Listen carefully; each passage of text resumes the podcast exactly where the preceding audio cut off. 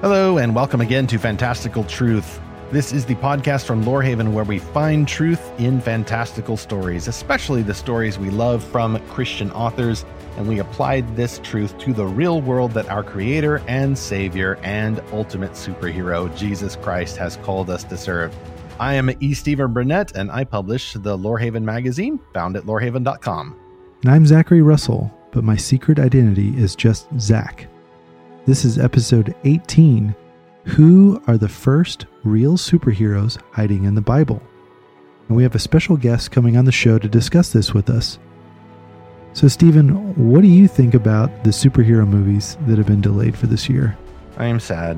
I'm, I'm sad for any movie that, that have delayed. First off, as a story creator, I empathize with those who have worked so hard, much blood, sweat, and tears. In the in, in, they're still created in the image of God. Whatever their motives for making these movies, it is sobering to me that they have to have these these release dates postponed. And I think even when we, we it's right to make fun of the celebrities who are you know sitting in their mansions talking about how great the lockdowns are, like easy for you in your 30,000 square foot beachfront estate. You know, some of us got a broom closet to live in and don't have even a backyard to speak of, really. But we still have to respect the image of God in these people who have made these movies, have written these movies, worked so hard to make them. And in some cases, uh, the actors especially have had to stay in this amazing physical shape and discipline themselves like unto athletes to look good for the superhero physique and now, what do they do? Do they get to eat pizza now, or do they have to stay on the fish oil diet or whatever it is for all these months until they can resume filming again? It's one of the smaller tragedies of this instance, but I think it's going to make it all the better when we finally start getting these stories back in theaters again. Yeah, I'm really looking forward to some of the ones that are coming out. My daughter just asked me to watch the uh, Wonder Woman 2 trailer. What is it called? Wonder Woman 1984. Oh, I'm so really looking forward to that, for that. one. Absolutely. No, I love the first Wonder Woman. I, as you know, I'm I'm I'm a fan of most superheroes. I I love both Marvel and DC, although people tend to jump on DC a lot. I I will defend uh, most of the DC films uh, except for Birds of Prey, which I just don't care about. I, I, don't care about the villain movies, Zach. I, I'm in here for the superheroes. Joker is nothing to me unless there is a Batman to stop him. That is my superhero theodicy there. Nice. Well, let's bring in our guest. Today's guest writes about how the Bible positions heroes. He says, quote, there are heroic characters, but the Bible rarely positions them as role models, quote. What does he mean by that? And wait a minute, isn't that the kind of thing a supervillain would say about a superhero? We're going to make sure. Let's bring in our guest to explain. So we're joined by Chase Replogle. He's a native of the Ozark Woods, enjoys being outdoors with his wife and two kids. He's a pastor of Bent Oak Church in Springfield, Missouri, and he hosts the Pastor Writer podcast. It's a great show you should check out. He interviews pastors and authors such as Max Lucado, Philip Yancey, and Karen Swallow Prior. His podcast has been featured on Gospel Coalition, and his writings have appeared in Christianity Today. More recently, Chase became my friend after we met at the Spark Christian Podcast Conference. So, Chase, welcome to Fantastical Truth. Hey, thanks. It's a it's a privilege to be here and excited to be able to talk with you guys. All right. So let's jump right into first our evergreen question that we ask our listeners and guests. What was the first fantastical book you remember reading? So I can't remember which came first, but I was thinking probably so two books. Maybe these are odd ones. Um, do you remember the book "The Indian in the Cupboard"? I don't know if this qualifies yes. as fantasy, but I've heard of this one, but I've never read it. There was a movie version, I recall. Yeah, yeah. So I read the book as a kid. It's about you know a kid who has this sort of play set of cowboys and Indians, and they're these little figurines, and one day they come to life. And I loved that book as a kid. And then the other one that's more more centrally fantasy. Uh, there was a series of books called Redwall that were kids Oh, novels yes, about a, yes. a mouse. You remember those? My Loved wife those books. loves those. We read a Yeah, few my- together. Uh, she she absolutely loves them. They're they're famous for being like kind of more adult level talking animal stories. No humans in sight. No Narnian kings or queens, and a lot of feasting. Yep, those uh, those were that was pretty pretty early on for me, and I remember I remember the library having them. Like you know, you get some of those books that just stand out. I remember exactly what the covers looked like, the whole bit. That's great. We have a good friend that recommended Redwall, and my kids started reading that. So very cool.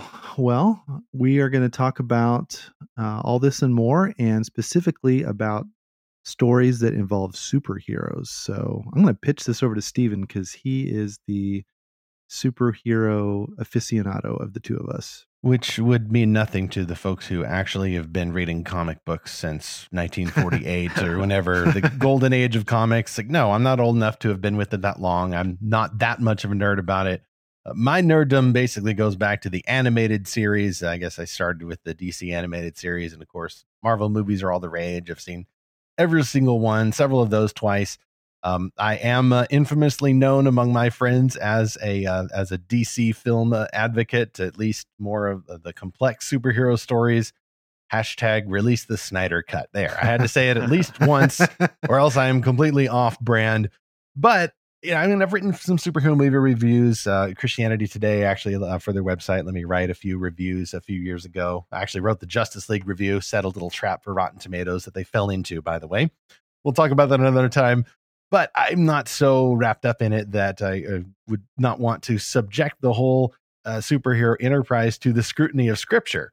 Uh, at the same time, I like to have a little bit of fun uh, with the idea that superheroes could be found in the Bible. So thought we'd do a little thing based on an older article of mine and go through Psalm 18, which actually, if you listen very closely, just a little fun warm up exercise here, you can find some superheroes right here in this psalm.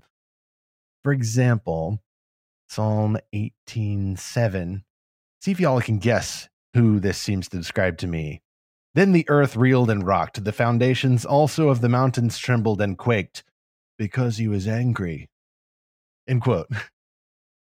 Who does that sound like? Mm, I don't know, but I, you know, ironically, I've been preaching through the Psalms right now, so I just am going to get a notepad out here as you instruct me because this will be uh, apparently news to me. So, oh, go for it. Okay, well, this sounds like the Incredible Hulk to me. Yeah, that's what I was going to say. Bruce, He's, it's a secret. He's always angry. Yes. Yeah. uh, next, next verse, verse eight. Smoke went up from his nostrils, and devouring fire from his mouth. Glowing coals flamed forth from him. End quote. Whereas all these are about the Lord in this majestic language describing God and, and all these amazing metaphorical supernatural images that there to me sounds like uh, the human torch or you know firestorm or any of the other you know oh, okay. fiery powered superheroes yeah I, I was my first uh so i'm x-men is kind of my one franchise that i really love and that made me think of cyclops but that wasn't really a good comparison i just think of the laser beams shooting out so oh yeah, yeah. these heroes are cross fandom so you get both dc okay. and marvel represented here uh, verses 9 and 11 actually he uh, no let's see.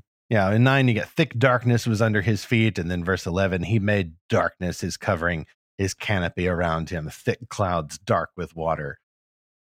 That sounds a little bit a uh, little bit batty to me. Sounds like i am batman. Just a bit yes. Yeah. I am vengeance. I am the night i am batman. It's my best kevin conroy there I'm, uh, I'm, more of a Christian Bale Batman. I, everyone makes fun of him, but I those are my favorite ones. I am a diehard Batfleck defender now okay. as well. Best, most comic accurate Batman on screen so far. And of course, little Thor. He flashed forced lightnings and routed them. Now, see, I uh, I have young kids, so when you go through these illusions in my home, the first connection to superheroes would be Jack Jack from The Incredibles. Oh so yeah, that's uh, you know flames and anger and lightning, and that that's the reference you would get around. Basically all the yeah. In Incredibles two, I think Edna Mode says your child is a polymorph, and means he has all these other all these other powers. And then there's another verse. It's not in front of me where it uh, sounds like uh, it says, uh, "With uh, with my God, I can scale a wall." Or it sounds a little bit uh, Spider-Man like. So nice. There's a few others in there. I think is is really fun. Well, these are Stephen. These are really cool ways to see how the superheroes in comics are, in, in a sort of way, found in the Bible. But let's let's get into kind of our main topic of who are the actual heroes in the Bible, and are they superheroes?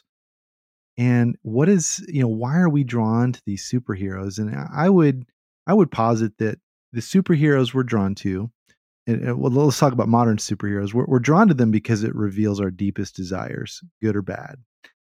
And so stephen of, of all that list and of chase uh, you two here who's your favorite superhero or your super your favorite franchise of superheroes? And what resonates with you about those stories probably uh, I love the Batman stuff. You guys were already talking about it, and partly I love it because not just from an entertainment perspective, but it it, it has been interesting to see the way how the recent Batman movies have touched culture. And I've always been intrigued by the fact that the Joker has had such a moment in our culture and how it highlights the changing and evolving of the roles these heroic stories play. I mean, I sort of, well, I think back to some of the stuff I grew up on, not in the fantasy category, but some of my early childhood role or heroes were, um, I was really into the old um, Davy Crockett movies that Dis- Disney did when I was a kid and uh, now they would never make it. They're completely politically incorrect. But as a kid, that was sort of the image of a, of a hero. We had this sort of, you know, there was integrity and honesty, and and really like what kind of there's no change, right? And most most of the time when you're developing a character in literature you're looking for that character to undergo some sort of change through the story and oftentimes these old types of heroes didn't exhibit that kind of change. They were sort of stock hero. They had certain qualities about them that were exemplified through the stories. Um, the the heroes we have today we're, we're far more interested in seeing behind that mask of heroics, trying to touch something of the humanity of it, uh, sensing and seeing some of our own struggles within those. Instead of the hero being somebody that sort of inspires us to that ideal, we want to see them struggling with that ideal. And I think back to some of this traces back to there's there's a famous Spanish novel. It's actually besides the Bible the most sold novel in world history. Uh, the story of Don Quixote. I don't know if you guys are familiar with it. Um, mm-hmm. You may have gotten some exposure in like a uh, Western literature class in college. But uh, Don Quixote was written by Cervantes in the. Uh, it was published in the 17th century.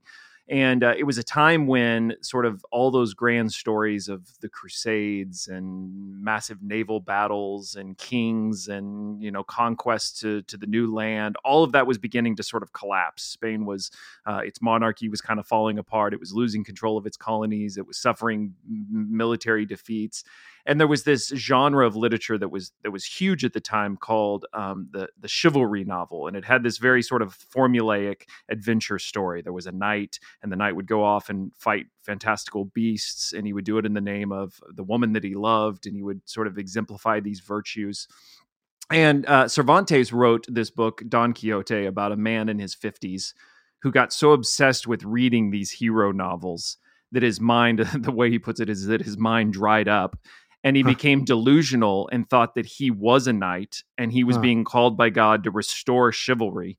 So he literally polishes up this old armor and and takes his sort of scrawny horse and and climbs on him as a steed. And he he uh, knights a uh, a peasant farmer uh, uh, who he claims to now be his liege. And he goes off looking for adventure. And the famous iconic scene from the book is of course he sees these giant windmills and believes them to be giants. And he challenges them and rides into one with his lance and ends up being knocked from his horse by one of the arms of the windmill and the whole book is about people sort of laughing at his madness. You know, how can you believe in these ideals of knighthood in this modern world where all of that's in collapse? And eventually, at the end of the book, spoiler alert if you go read it's like a thousand pages so i doubt you will but um at the end of the book he through all of the humiliation and people sort of taunting of him he sort of comes out of his delusion and realizes he's just an old man with nothing sort of virtuous or meaningful about his life. And the book ends with him dying in bed of a fever, sort of just this like common thing. Um, and it strikes this really sort of sad note where you almost want the delusion to be true. Like it, it mm. it's more meaningful for him to have been a knight than the reality of just being an old man with this sort of fantastical idea. People credit that book with being the first modern novel. Um, you can actually the whole idea he has um, uh, uh, Pedro Sancho as his sidekick. It, uh, the whole sort of like archetype of sidekicks is tracked back to that book. So uh, most of Robin Hood and Batman, you can track that relationship, sort of um, literary effect, back to Don Quixote. But it um it's considered the first modern novel because it highlights this desire for something of virtue and meaning and ideal now that we also live in a world where we don't actually believe in virtue and ideals and meaning uh, and, and, a longing for something of that to be true. I think there is a lot that is happening in current hero movies that is bridging that gap, wanting to find something of meaning and justice and purpose and value and heroics and wrestling to do it in a world that when you turn off the movie doesn't seem to function on those paths of adventure and heroics and ideals. So yeah, so um, the Batman uh, Joker one is an interesting one for that because we got so interested in the villain. Uh, it's always been the case, but they are almost to the degree of the hero, and seeing the way that those heroes are wrestling to understand what heroics is is such an interesting innovation in the way hero stories have been told in the past. My favorite, I have to say, would be Superman, just because he's the first and the best, handled well with experienced storytelling hands. I won't go on too much about this. I mean, I love Batman also, Spider Man, the Avengers, all of those. Like someone asks me, who's your favorite superhero? I want to turn it back and go, who's your favorite child? Like I can mm. I can say a few that aren't my favorites, but you know, handled well. You know, I enjoy uh, the story of a hero who truly wants to be a hero and follow other heroes and live up to those heroic ideals despite their flaws. I mean, Batman is often understood, uh, especially in some of the storytellers who've had him for a while, as a very flawed hero. You know, at times he verges on being an anti-hero. Uh, in Batman v Superman, Batman nearly goes over to the dark side. And as we record this, actually, they've said about the new uh, Batman trilogy that they think it's going to be even darker than the Christopher Nolan films. And I go, mm. well, there was a version of it played by Ben Affleck in between that was pretty dark and that met with some mixed response. But if you understand it, then actually it's a subversion of that darkness. He ends the film saying, men are still good. You know, effectively, I was wrong in trying to be such a such a flaw, trying to be a hero despite my flaws. And for Superman, I love that he, in the best storytelling hands, will pursue those virtues despite what the world around him will do. And in Superman's last uh, outing, and at least in Batman v Superman, a lot of folks misunderstood that because they believed that it was trying to subvert Superman to say that he's worthless, he doesn't belong here. Uh, he's he's now too dark. He's morally compromised. When in fact, you see Superman struggling with the world around him, and that actually resembles this world. And I just love that approach, or at least that idea that a hero can fight to be a hero, but it is going to be the sin in the world around us that is going to challenge that ideal, that is going to make the superhero look inward and wonder, wait a minute, what am I doing? And then if we see him though go back to being a hero and fighting real villains and not just going overboard with fantasies like Don Quixote, that's that's the kind of story that I love best in this genre. Hmm. Yeah, I, I mentioned X Men, and Wolverine is is my favorite superhero, and I, have been trying to think about why that is, and so I, I'm basically Gen X. I mean, I'm kind of in the middle of Gen X and Millennial, but Wolverine is very much the Gen X superhero. You know, he's this loner. He's got this tragic past he doesn't really want to talk about, and when he can't really remember it. All the stuff was done to him, but now he's he's invulnerable and he and he heals on his own and he doesn't need anyone and he rides a motorcycle. Okay, so he's he's a lot of the symbolism of that generation, but at the same time, he keeps finding himself in these situations where he needs others and he needs a team and even he keeps leaving and he keeps trying to fight battles on his own but he he needs help and then he doesn't want to be a hero but then he has to be the hero and so there's a lot that i can resonate with uh, in wolverine's journey. But you know i i'm stuck with batman though stephen i gotta tell you. I i love the nolan batman films. I think it's a great reflection of our current era of like the war on terrorism. I, I think um, the uh, the Dark Knight was just a perfect allegory for all of that. But I love uh, Man of Steel, uh, and not necessarily for the. And I know Batfleck shows up sort of, and he shows up in uh, the next one, Batman vs Superman, your favorite. But I love the portrayal of that villain because it was General Zod. And we're not really talking about villains too much, but General Zod in my opinion, is the best villain of them all. No, because he, is, he really he, mm-hmm. he, wanted something good, you know, and, and, he wanted like the Joker is like it's kind of obvious why we like the Joker. It he is like wish fulfillment. Some and people I, I like wrote, the Joker a little too much, I would think. Yeah, and it, you know, I, I wrote a I wrote a post on this on speculative faith that villains like that just kind of reveal our own dark desires and our own like kind of quest for ultimate freedom over and control over everything, but General Zod, I think, is is really hits close to home because he wanted something good for his people, and then that got really twisted. That is the very reason I was mm-hmm. born. Yeah, so this this is good. So let's look at uh, yeah. Those villains point. are so different. They um the reason I'm sort of been drawn to the Batman Joker one is for me the Joker is it's so much the kind of nihilism that I see setting in in the way people think that almost exactly you know there's a German term uh, that talks about you almost take pleasure or or joy in watching other people destruct. Is that Schadenfreude? And there's a kind of enjoyment in seeing their collapse. This nihilism where because my own ideals have been thwarted, I take this deep joy and satisfaction in watching other people's ideals be destroyed. And that's part of the the Batman tension. He's not a superhero in the traditional sense that he has this superpower. He's trying to figure out how to be a hero or what that even means in this sort of nihilism that's so pervasive around him. I just see that as so relevant to to what I see people struggling with when they think about heroics. Well, that's why that quote is still so quoted and so relevant today from Alfred, portrayed by Michael Caine in The Dark Knight. Some men just want to watch the world burn. And it's true. It's true. I, we look at that and go, in one way, that doesn't make any sense. This is just a movie. No one could possibly be like that.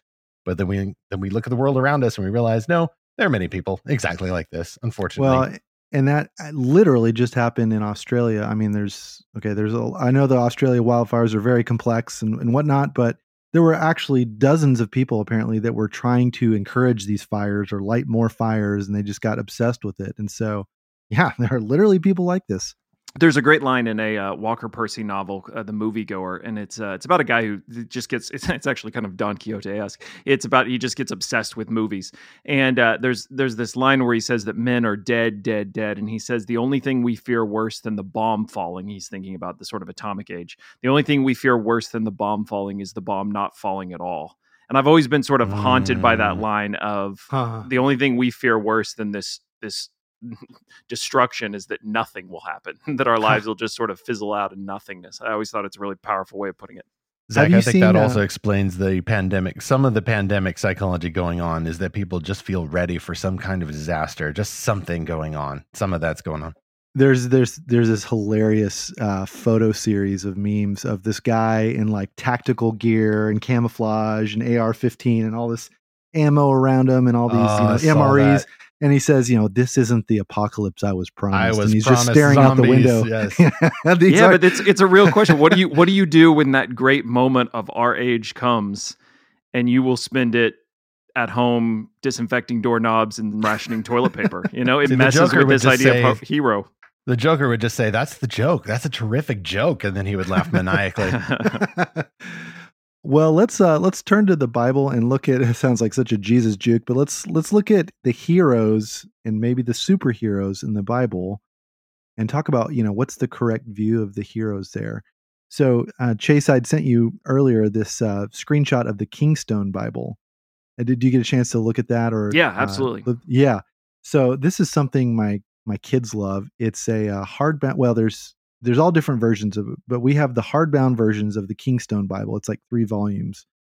And man, there's just these amazing it's like it's like the comic book version of the Bible, but it's still very extremely faithful to the text in, in my opinion.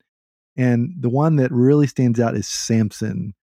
And it shows this huge muscular guy pushing the columns apart, breaking the chains off them. Everyone's scattering, you know, for safety. The temple is falling down. And then there's King David, and he's this brave young boy, and Goliath is this giant armored guy falling over. And so I, I love, you know, I love how they are taking the superhero genre and just putting it in the Bible. Let's just talk about that for a second. Like who who are those people in the Bible that we naturally think of as superheroes?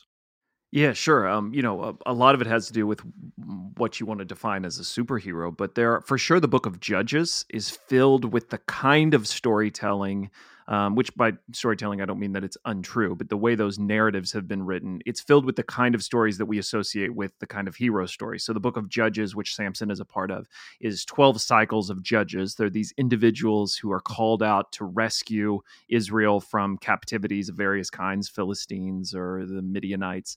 Um, and they're oftentimes um, they're put into these sort of heroic paths and they exemplify some of these characteristics of heroics or superhuman uh, ability or, or stories. Um, so you know, there's a great um, assassination story in there. There's a great, you know, uh, I love the the Gideon story. You know, he's hiding from the Midianites who keep coming around and stealing. They basically would allow the Israelites to grow the crops, and then when it was time for harvest, they would just come take them and let them do all the work. And he's hiding in this wine press down in the ground, trying to beat out enough wheat to make food. Uh, and an angel shows up and says to him, "Well, hello, mighty warrior." You know, it's the irony of he doesn't look like a mighty warrior, but of course his story will become that. And Samson's is a piece of that so there's a great yeah obviously the great sort of um, superhuman stories if you want to call them that through the book of judges are a great place to turn um, and then you get great they're more realistic in nature so you were alluding to david uh, the the i think the stories of first and second samuel the, the saul and david stories are some of the best narrative in scripture uh, they tend to be a little more psychological. So, and I mean that in the literary sense of they're really trying to show that the internal struggles of those characters that they're going through. Saul, in particular, is that way. Although well, there's Saul, such a streaming drama potential there. It's it yeah, should, it should be a good biblically faithful one and Saul is pitched almost like a superhero. In fact, it's his is an interesting story because the people take one look at him and say, "That's a leader. That's our king," because he's tall and handsome, and he just looks like the kind of person who would lead. So the the um the writer of First and Second Samuel is is messing with those sort of expectations in the way that he tells that story through those books. So yeah, those Old Testament uh, narratives are a great place to go looking for some of those same archetypes you see in the in the superhero stories. Chase, I read your article about Samson. It says why every millennial man should reread the Samson story. And it was so that was such a good article, Chase. And I I I thought about my own understanding of Samson over the years when I was when I was a kid and I and I, you know, just heard the Bible stories like every other kid. I thought, man, Samson is awesome. He's this big, strong man, like kind of like the Incredible Hulk or something. And that's, you know, that was kind of my view of him as a kid as a young man though as a as a young christian i looked at samson like oh he is a um, cautionary tale about the power of lust that's what every young man you know talks a lot about mm-hmm. in college and high school and so oh, you know samson had his eyes gouged out so you better not you know look lustfully with your eyes and that and that's kind of as far as i thought about samson but chase i love your article about Samson shows us something really deep about human nature and especially today's culture that is a little more uncomfortable to think about. So I'm going to go through your article and just pull out a couple of quotes that really stood out to me. And it really starts with this, you, where you said, "quote We've been told our entire lives that you can be anything you want to be, but by 30, the truth has finally started to set in. It's not entirely true, at least not the way we imagine it would be." End quote. So, so Chase, tell us you know, why did you say that that quote in reference to Samson? Like, how does Samson kind of exemplify that aspect? Yeah, sure. Well, I love baseball. I've always loved baseball. My brother was a great baseball pitcher. My dad played college football. Um, I went the route of playing the saxophone in high school because I, uh, I did not have the ability, no matter how much I loved the game. In fact, my dad early on taught me to to score. You know, like you see old men doing at baseball games, where you actually like there's certain ways you write out what is happening pitch by pitch in these scorebooks. Uh, and I think he did it because he realized early on my future was not as a professional baseball player, no matter how much I loved it. Right, that eventually eventually sets in. There are certain realities. You know, the the the thing people miss about the Samson story is that real tension of Samson's story is that he is born into a commitment that he did not make. He is born as a Nazarite, so he's unable to touch a corpse. He's unable to drink wine. He's unable, uh, in his case, to cut his hair. That's not something that at 16 he sort of thought was cool and decided he was going to pursue um, that is given to his mother before his birth, and he's raised into this sort of peculiar, strange. You know, he's he's an Israelite living in the hill country, kind of scraping out a living, and his whole life he grows up looking down on these major Philistine cities on the plains. The Philistines are probably Phoenicians; they've come from Greece, ancient Greece. They've come; they're they're mariners, they're sea people, so they're so different than the Canaan, or so different than the other Canaanites around them. Um, and they build these big cities, and they're known for their innovation in metalworking. They usher in new new age away from bronze. Um, and so Samson grows up with this sort of strange custom his parents have forced on him, and he looks down on these technologically advanced, sort of alluring, distant, sort of exotic cities, and he finds himself just infatuated with all things Philistine. I mean, that's really why he keeps, he just can't help himself. He keeps going down to these Philistine cities and falling in love with Philistine women. Um, and the whole time the Philistines just mock him. You know, eh, he ends up marrying this Philistine girl, and what do they do? They play games, they mess with her and him, and uh, they're constantly picking fights with him. He he can never get the approval of those people that he's so desperate to be like, to run away from home and to be like the Philistines. It, it just never works. And that's really one of the great tensions of Samson's story is this thing he is constantly pursuing ends up sort of mocking him in response. And it just sort of revolves more and more downward throughout the story. He can't ever possess that thing that he wants. Um, and I think you miss that sometimes when you read the Samson story as just, which you're right, most of us do, a tough guy who made some poor choices and paid the consequences, but got it right in the end. It's really a question about what you've inherited and what you desire and how you decide what to pursue. Chase, I have to say that I had not thought about Samson being infatuated with Philistine culture as a as a motif in that narrative but now that you say it it suddenly boom comes to life and i realize oh that is there. That is absolutely there in the text. Like these people from whom he's supposed to liberate israel he just keeps going back to. And, i can't help but at least for my part you may not go this way but for my part i can't help but think of that as some kind of application to christians today who we know for example that there's a lot in uh, in the world uh, the world system that is this passing age that is secular, that is opposed to God. And even though we know that that's the sort of thing we are supposed to oppose, we cannot help but be enamored with that. That even when we were talking earlier about uh, you know, someone being obsessed with movies, I mean, even in some of our popular culture engagement, we're just maybe a little too enamored with some of these things, even though we're trying to find the Christ figures or you know find the common grace or whatever it's at least something that I'm aware of. And now when I go back and reread the Samson narrative, I'm going to watch for those bits. Yeah, it's perpetually the Israelite problem. I mean, all the prophets get p- called to do this. Judges, in so many ways, why do they keep finding themselves in the same situation where they're sort of oppressed and ruled over? It's because they can't step into the identity they've received through God. They're constantly sort of infatuated with what's.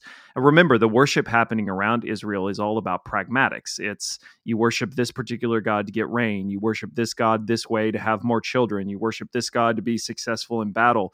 And here they are, sort of backwoods people in the hills trying to scrape out a, a, nation and an identity and they see how well those gods seem to be working for people like the philistines and they're just drawn to it over and over. And then again samson you, you, the thing it comes through so clearly is he's constantly trivializing those things right? So he he has this encounter where he rips a lion apart and finds in its carcass honey and what does he do with it? He turns it into a little riddle a pun and he starts um, he starts sort of uh, betting his his wedding guests whether they can hmm. solve the pun or not and it's a, he trivializes this experience. Or he um it doesn't come through in the English well, but when he kills all of the Philistines with the jawbone of a donkey, um, in Hebrew, there's he actually makes a little pun, a little riddle at his victory. He's alone, but he's standing on all these bodies, holding up this jawbone, and he says, "With this jawbone," the English translates it, "I piled them up heaps upon heaps." Well, in Hebrew, that word "heaps" is basically the same word for for jawbone of a donkey. So he's he turns this whole victory into a kind of pun, right? he almost he almost sort of is mocking it. And that's this typical Samson move. He can't ever really see what's going on because he's constantly trivializing and and turning these things into to games in a sense. So yeah, he has superhero catchphrases, is what you're saying. That's exactly. Like in, well, he loves comics. a good riddle. Apparently, that was the thing you did at weddings was bet and gamble on figuring out riddles. Imagine him flipping the jawbone up in the air, and then he catches it, and then he blows on the tip like a gunfighter. Yeah, Samson's flippancy with especially with his his supernatural gift. It says the spirit came upon him, and then suddenly he's empowered with these super strength to do these amazing feats. And the flippancy with which he treats it, you know, really to me illustrates his role as a failed savior figure for Israel. You know, every judge in the book of Judges is flawed in some way, speaking the best of them, and therefore is a bad representative for Israel. You know, Israel, then you're left with the book. You know, everyone did what was right in his own eyes. A savior is still to come, and the nation cannot fulfill its original God created purpose to be a light to all nations when they are treating God's gifts with such flippancy and failing to in in a sense evangelize these nations around them because they're so enamored with these nations around them. Yeah, with um the only translator I've ever read, there's an older translator who tr- takes that line and says, "With the jawbone of an ass, I piled them up in mass." And that's a little bit Ah, of what's actually happening in the text. He's sort of That's there's your one liner, right? He's kind of making a pun, a joke out of this thing that really has not just been about his strength. Remember the story, it's been about the way the spirit strengthens him in those times of need. And what does he do? Does he turn around and say, Oh, to the spirit, you know, be the glory, be the, you know, the the honor from this. No, he says, Look what I've done. man, Samson has um it's like he doesn't really know why he's been given this power or what he's supposed to do, or he's just kind of, yeah, forget that. He's just kind of doing whatever he wants. And I like how in your article you really center it on Samson's pursuit of his identity. And you like you and you said, quote, you know, there's no higher calling than self-discovery. That's the that's the greatest adventure. And you know that has become the new hero's journey and chase i i think that really resonates with me. I um i went through a long period uh in college and post college where i was really obsessed with like personality tests and spiritual gift assessments and you know really discovering who i am. And there's a good reason for that. I grew up in a very competitive academic culture in high school. The reason for choosing a college or a major or whatever or was just to compete. It was just to do the hard thing and do the impossible thing. And and also i just kind of went al- along with the crowd like i wanted to study one thing but the crowd said hey you should study this. And so i chose one uh, area of engineering and then i didn't like that so i chose another area of engineering because that's what the crowd was kind of doing. And I liked those things, but it was more that I didn't really know and didn't really want to own up to what I really liked. And so then I kind of fought against that in my 20s. And I'm like, all right, I'm going to figure out who I am and figure out all this stuff.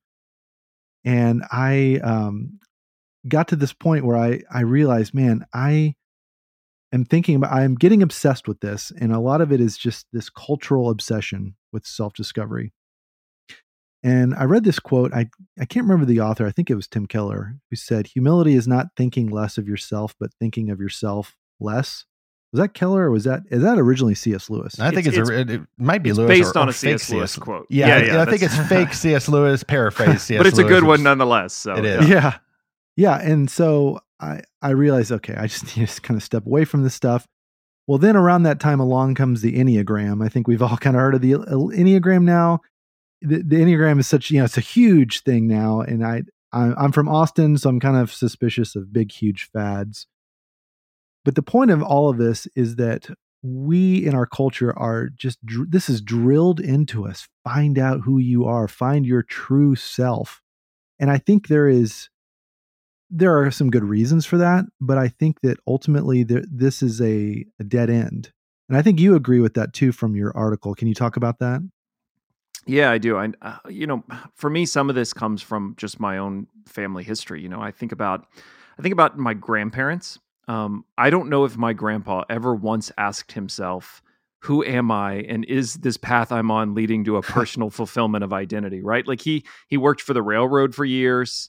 Um, he loved to garden, and in retirement, he gardened and sold produce out of his own garden. And um, but there's, I mean this with all respect. There's nothing there's nothing successful out of his life that anyone will remember outside of the fact that he had kids and loved his wife and lived and served in a community and but I remember my grandpa as and my especially my grand I remember when my grandpa passed away I remember how much my grandma missed him and I remember just seeing that as a kid and they were not my grandpa's from the old school type right? Like there wasn't a lot of hugging and loving and like you know his presence was the way he communicated that he cared he was there uh, but I remember thinking like, man, that there was a depth to their relationship after 50 years of marriage that I don't think you can get from constantly just chasing the next feeling or the next thing you might be interested in. What it what it what it produced in me was this realization that there's something to commitment and particularly commitment that pushes beyond just what I'm feeling or wanting or what the next thing is. And part of that's knowing myself well enough to know,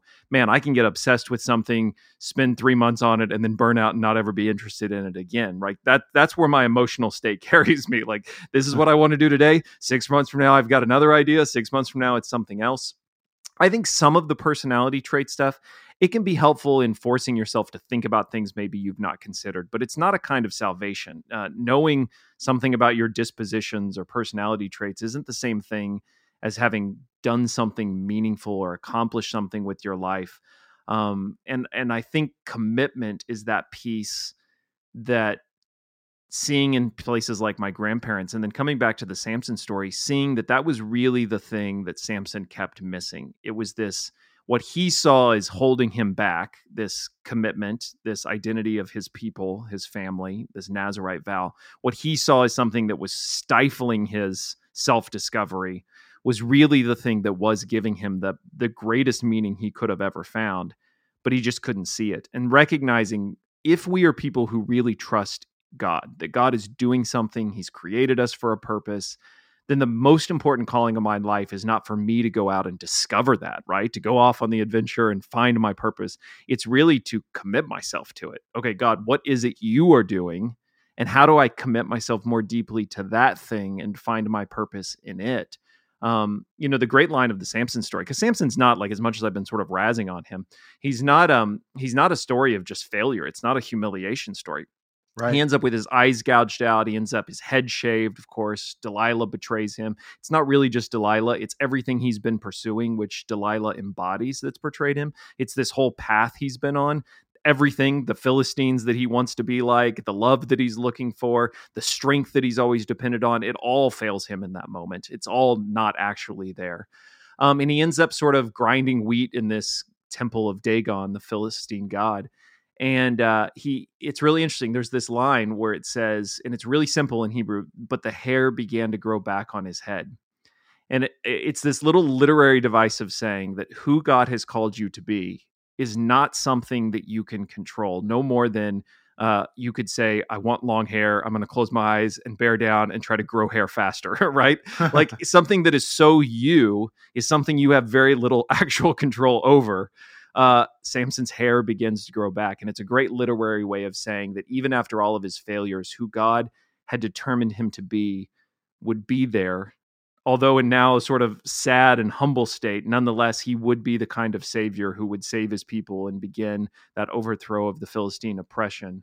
Um, although it was such a painful road for him to finally come to that realization of this is who God has asked me to be, and to be faithful is to commit myself and to receive and accept that. So interestingly, before we started uh, the podcast, I had not even thought about the fact that uh, first off, Samson probably is circling back to the fictional superheroes is at the back maybe of the imaginations of a, a couple of chaps who invented a hero called Superman uh, back in the golden age. You know, this super strong man and kind of a more positive spin on the German idea of the ultimate man, the Ubermensch. Uh, probably mangled that pronunciation there as much as I mangled uh, the previous one. But interestingly, Samson by that name is actually a character in DC Comics. And as I think about it, at least, I think it's his sole appearance in uh, Grant Morrison's All Star Superman series.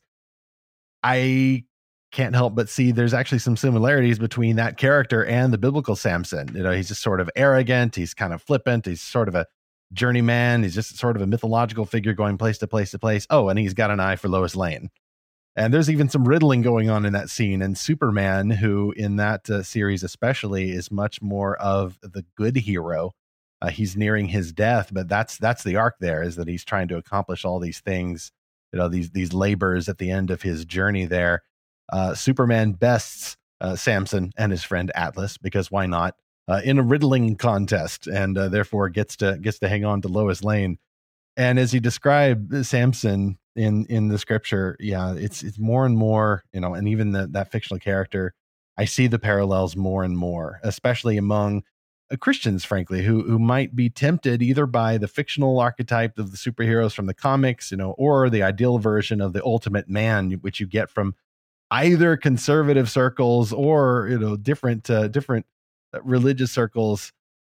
It doesn't work. It ultimately collapses in on itself and you are just constantly trying to evaluate your own identity and just looking at well looking at your navel all the time and then we look back by contrast to you know those older templates of masculinity i just can't help but think that some of those folks uh, those men of the past seem just too busy to deal with all of that that what is causing that? Do you think, uh, Chase, where where we're we're getting wrapped up in you know maybe helpful things like personality exams and such, but what do you think is the cause of this identity crisis in in this in this era that we have, especially you know emphasizing men and masculinity, but it, it applies really to everyone?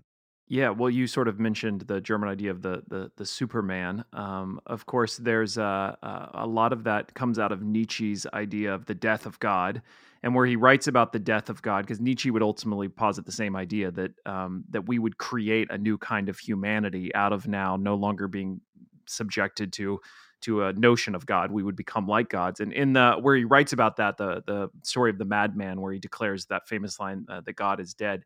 There's a great place where he says, "But what what will we have to do?" Uh, to to fix the problem essentially he says what sort of sacred games will we have to create what where will we find the water to wash the blood off of our hands um th- what he's getting mm. at is mm. where will we find the meaning that an ultimate figure like God once gave even common lives, right? Any life could have meaning because of its relationship to a creator and God. If that doesn't exist, then where do we go looking for sacredness and for I- ideals? What is heroics if there is nothing but life to be lived? What does it mean to be heroic? And so I think a lot of what's going on is we've been looking as a culture for uh, for a sense of meaning. Uh, we sort of alluded to it with that idea of even looking for a disaster, looking for some sort of crisis so that something of our lives could take on significance or we could do something significant because there's something significant happening. Uh, you guys will be familiar probably with Joseph Campbell's work. Um, Joseph oh, yeah. Campbell was uh, wrote a book uh, developing the idea of the monomyth. I think of the him hero as of a thousand like faces. Yes. Yeah. Thought, think of him as kind of like Indiana Jones type. You know, in the 50s and 60s, he was looking for all these ancient myths and going to these indigenous people and collecting their stories. And he sort of boiled it all down to it's very um uh, he boils it down to this phrase follow your bliss that the hero's journey is ah. all about setting off an adventure after what's compelling to you. Uh, and i think i think he gets it i think it's the exact opposite of the samson story maybe that's the right way to put it that following your bliss for for campbell was the way you go and find something meaningful in adventure. And i think what samson's story i mean what at the end of the day was god asking samson to do? Uh, to n- not cut his hair to not touch a corpse and to not eat or drink of wine, grapes. Uh, you know, it was not that significant of a calling. Somehow, God was going to work that out into this role of judge and savior that he would play. But Samson wasn't being asked to do it. He wasn't being asked to go set off an adventure, go pick a fight, go do something significant. Um, be- we are supposed to be the people that, by the very fact that we believe that there is a storyline that exists, a biblical narrative that has a beginning and has an ultimate end, and that our lives are in the midst of this story, we're supposed to be our lives take on meaning by the fact that they exist in that story. But when that story doesn't exist anymore, we have to make our own stories. We have to find our own meaning. We have to prove ourselves in that story. When really, I think for those of us who believe in this meta narrative, you know, Christ and a kingdom that's coming and is here, then anything, no matter how small, that that king, that God calls you into, takes on that value of being a part of that story. Where that doesn't exist, we're forced to make it up as we go along to find something ourselves. Yeah, Jason, I love the other article you wrote, which we'll link to in the show notes which is why uh, when being heroic means staying home. You know and again it's like this is not the apocalypse i i imagined you know that whole thing and I, I have some friends that are doctors and nurses and others that work in hospitals and you know i i have to admit part of me is a little jealous of them. It's like oh wow they are the ones being applauded. They are the ones you know they're the heroes of the age and there's part of me that wants to be the hero even though there's part of me that's honestly pretty scared of this coronavirus. And there's part of me that's like lazy i'm like actually i like just being at home all day. But um you know this this whole idea of heroism is really on my mind right now. So chase just to wrap up our time here why don't you answer this question for me or fill in the blank. A christian hero is blank faithful is always the word I come back to. Um, if I can offer you more than just a, word, a word as well, there's the one of my favorite scenes from the Lord of the Rings trilogy. Um, I don't know, remember if it's in the movie or not. I don't think it is. It's in the book where Sam and, and Frodo are on their own. They're they're nearing Mordor. Everything has just sort of felt like it's not gone the way that he expected. And uh, Frodo is sort of thinking back to the moment when they set out from the the uh, from their homes and he's he's saying to Sam, "This isn't what I thought an adventure was going to feel like. Like all the mm. adventures we read about in those books and all the famous people who had set out on them, this hasn't turned out like I expected when we left." And uh, Sam says something great to him. He just says, "But maybe this is how all heroes felt in the middle of their adventure. Maybe if they had ah. given up because it mm-hmm. didn't feel like an adventure, we would have never known any of their stories at all." Huh. I think about that constantly. We look at a story, a hero story, and we see the whole thing and expect to experience that whole thing the moment we set out.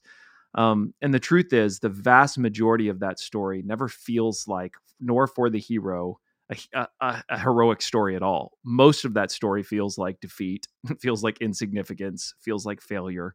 But it's only through the faithfulness of just continuing and seeing where that story goes that something good comes out of it. So I, I think what the Bible teaches us to do from these stories of heroes, of superheroes, if you will, is to just practice. Well, Eugene Peterson has a great phrase for it a long obedience in the same direction, a kind of faithfulness that just is eager to see how the story evolves without feeling like I have to force it tomorrow for my life to have any meaning or significance.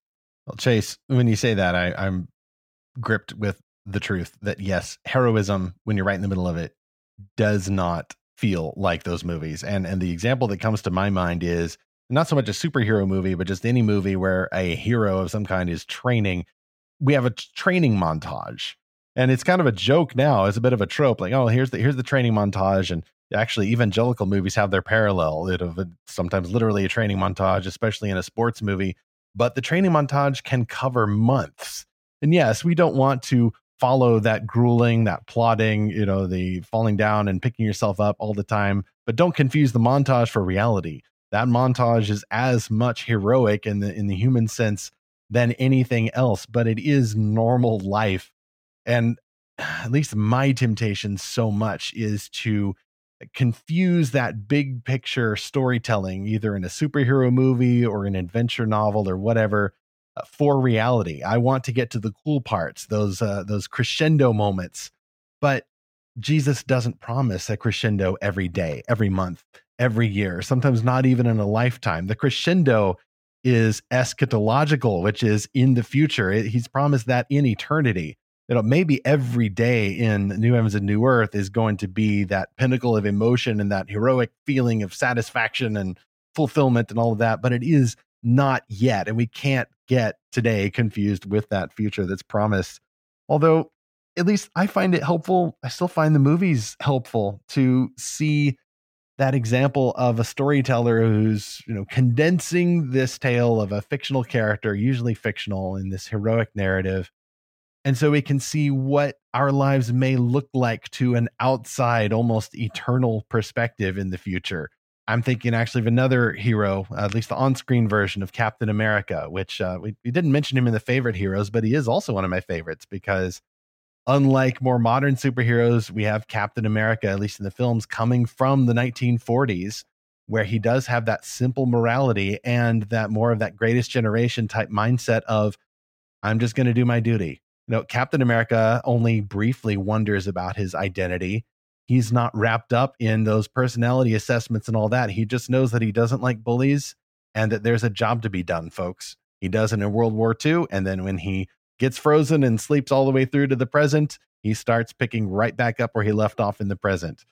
And I love that idea is that it's uh, it's it's more of an older mindset there where he's not so wrapped up in himself but he just he just does his job and he is willing to plod even if we don't see that on screen. He's willing to do that normal stuff. Of course he gets a super serum and all of that but even before he gets the super serum he is behaving like a hero on the inside. And i love that idea from the movie and i really think that at least a story like that is something that we could really learn from and would be a corrective to that hero complex that we have especially in social media where so many of us are tempted to go all don quixote and tilt at windmills and go smash up those spinning blades because we're convinced that we are the chivalrous knight, even though we're nothing of the sort. It's not the value that's the problem, it's us. We are absurd, especially when we're going off fighting imaginary villains like that. Yep. And it's so hard because you have to hold together two things. Um, you can't you can't see the lack of success and slip into a nihilism that says none of it matters. Um, but you have to do what C.S. Lewis talks about. You know, if you find in yourself a desire, an ideal that this world can't satisfy, it doesn't mean that it's wrong. It means that you weren't created for this world, that there's more of this story to come. And and I'll sort of maybe end it with this one. But I one of my favorite heroes, not a superhero, a true story is Dietrich Bonhoeffer. Uh, of course, been a huge influence on me uh, mm-hmm. as a writer and as a pastor. But I often think about the fact, you know, Bonhoeffer was arrested uh, by the Nazis during World War II. He had sort of been uh, colluding with, you know, some of the the group who was trying to overthrow the Nazi government and smuggling information out about the truth, what was happening within Nazi Germany. And uh, he ended up, he was imprisoned for a long time, had been running an underground seminary illegally, and he was uh, uh, executed just literally days, hours in some cases, before Germany was liberated and the war came to an end. And uh, one of the doctors who observed his death said he had never seen a man die uh, with more peace than Bonhoeffer did as he was hung wow. naked. And I often think, Bonhoeffer, I mean, could Bonhoeffer possibly have imagined a world in which we were sitting around talking about his story and his book Life Together or The Cost of Discipleship when he walked up to the gallows in humiliation, naked, under the authority and the power of Nazi Germany? Could he have any idea that in a matter of days it would collapse and that the world would be a different place and that his story would speak on for generations to come? Absolutely not, right? And that is he a hero? Yes. Would he have standing there before the noose went around his neck said, look at look at the hero I am, look at what I've accomplished. No, he must have thought nothing of my faithfulness has come to anything. But I think he understood that that is not death is not the end of this story. And he faced it with a kind of conviction that that ultimate ending would still be written. And I think that's what allows us to be faithful. Man, if it's in your hands, that's a desperate place to be. If you've got to if you've got to pull off the ending, that's a lot of pressure to carry on your shoulders. But if faithfulness is what we're called to, and if you see all of these stories in the Bible as a kind of a testament to that, right? A kind of companionship for that kind of faithfulness on the journey. I think there's a heroic conclusion that few of us uh, could ever fulfill in this life. Amen to that. And uh, I love Hebrews 12, just the fact that there are so many heroes that have gone before us. And th- this is something I've been thinking about a lot in the time that we're in that we want to think, oh, well, where is this headed? You know, what's in the future? And certainly the way I think, I'm very future oriented. But, you know, it's so good to look in the past and see the faithful men and women of the Bible and of our own lives and in history and see what it really was that made their lives heroic and how we can live those same virtues now but really you know ultimately not to again not to jesus juke but just to see how jesus was faithful to the end. And he is the ultimate hero you know he he's the ultimate rescuer but he imparts that gift to us and that character to us. So this has been a wonderful discussion chase. Thank you so much for coming on and we would love to have you back another time. So thank you. Hey happy to do it. It's yeah it's my honor my privilege and, and thanks for what you guys are doing. I think it's fascinating and man we need all the help we can get thinking about the stories and the characters that culture gives us. So you guys are doing important work. Amen. Chase, where can our followers, our listeners find you in your podcast and other uh, presence on the internet? Yeah, well, I have a very difficult last name to spell, so I decided to keep it simple. And uh, you can just go to pastorwriter.com. I'm on any of the, the social accounts as the Pastor Writer. So I'm always happy to hear from people or talk more about it. Uh, so any of those places, easy to find me. Thanks, Chase. All right, well, let's hear from the fantastic fans. All right. Well, first, a while ago, we actually got a, uh, a lengthy feedback uh, from Travis Perry. He's a friend of mine. He runs Bear Publications, and he also uh, writes articles every Thursday at uh, Speculative Faith. That's the the blog section of the lorehaven.com website. Articles for free for any readers there, Monday through Thursday, most weeks. And quote, he says, quote, to comment on my own introduction into speculative fiction, Star Trek the Animated Series was the first I saw, followed by some Saturday morning cartoons like Space Ghost. Saw Star Wars in the theaters not long after. I also saw the 70s versions of Wonder Woman and the Hulk on TV on occasion, and the Adam West Batman a time or two. I was a fan of nonfiction science books, especially books about dinosaurs and outer space. When I got to my middle school library in fifth grade, I saw a section marked science fiction and wanted to know what that was because I was interested in science. My first science fiction book was Rocket Ship Galileo by Robert A. Heinlein, which was the first sci fi novel he wrote. The title is what drew me. I read all the sci fi by Heinlein available to me in that library, which was all his clean work. Post 1960s, his sci fi was drenched in sex, as I discovered around the age of 16. Ugh. I also read a pile of other science fiction writers of the golden age of science fiction of the 1950s Lester Del Rey, Ray Bradbury, Andre Norton, Frederik Pohl, Isaac Asimov, Arthur C. Clarke, and some few post golden era sci fi writers like Larry Niven, Nevin, hmm, Jerry Pournelle. I hope I'm pronouncing these right. Resume quote, and eventually Michael Crichton. A Christian I knew recommended Narnia to me, so I read the seven books in that series about the time I was reading a lot of sci fi. I then read Terry Brooks' Sword of Shannara and some other fantasy books, including some sex and slavery drenched Conan the Barbarian and Gor series books. About the same time I discovered Heinlein's obsession with sex post 1960s. Eventually, I read Tolkien. Gimli was my favorite character my first read through. I didn't have access to a television when Star Trek The Next Generation came out, I've seen Star Trek Deep Space Nine. That was the first sci fi series on TV I followed episode by episode. End quote. I didn't know all of that about Travis. It totally makes sense, though, and I'm glad that he, like me, is a Niner that is a fan of DS9. Probably the best Star Trek series, as I've said before, uh, even though I have a special love. Probably my favorite is actually uh, Star Trek The Next Generation. Our next listener email comes from Bob B. This is his fantastical reader origin story. He says, quote, The Mouse and the Motorcycle, or possibly Mrs. Frisby and the Rats of NIMH. I read them over and over so many times. It wasn't long before I found The Lion, the Witch, and the Wardrobe and that whole series. By eight, I read The Hobbit, and by nine, I was starting the Lord of the Rings trilogy. End quote. Man, that is impressive. That's a prodigy there. Way to go. Yeah. Next on Fantastical Truth, we are asking a big question. What about that PG 13 content in fantastical fiction? You know the ones the violence, the bad words, the sex, and more. That's kind of the triple threat that Christians have often emphasized, and that's also the emphasis uh, in our different sort of episode. We have this thanks to our friends and allies at Realm Makers. This is a panel discussion at the 2019 Realm Makers Conference Realmmakers is an organization and it's also an annual conference for Christian creators of fantasy and science fiction and beyond. The panel last year about this topic, uh, I was actually on that panel along with several novelists, including C.W. Brier and Brent Weeks and Terry Brooks. Yes, that one, the aforementioned Sword of Shannara author himself. So we all got to explore this together. It was a great discussion. And now, courtesy of Realm Makers, you can join us. Really appreciate them sharing that recording with us. And for more information, you can go to realmmakers.net and look at the details about the conference and the annual membership, especially if you are a creator of Christian sci fi and fantasy. Meanwhile, stay faithful, even in the little ways. Recognize that even though superhero stories include the training montages that are sped up for the sake of the movie, but in real life, we have to experience them in real time. Don't skip over in the plotting moments. Realize that the simple faithfulness, especially if you're a Christian, is the key to the true heroism in the story of Jesus Christ, the true hero, as we continue to seek and find fantastical truth.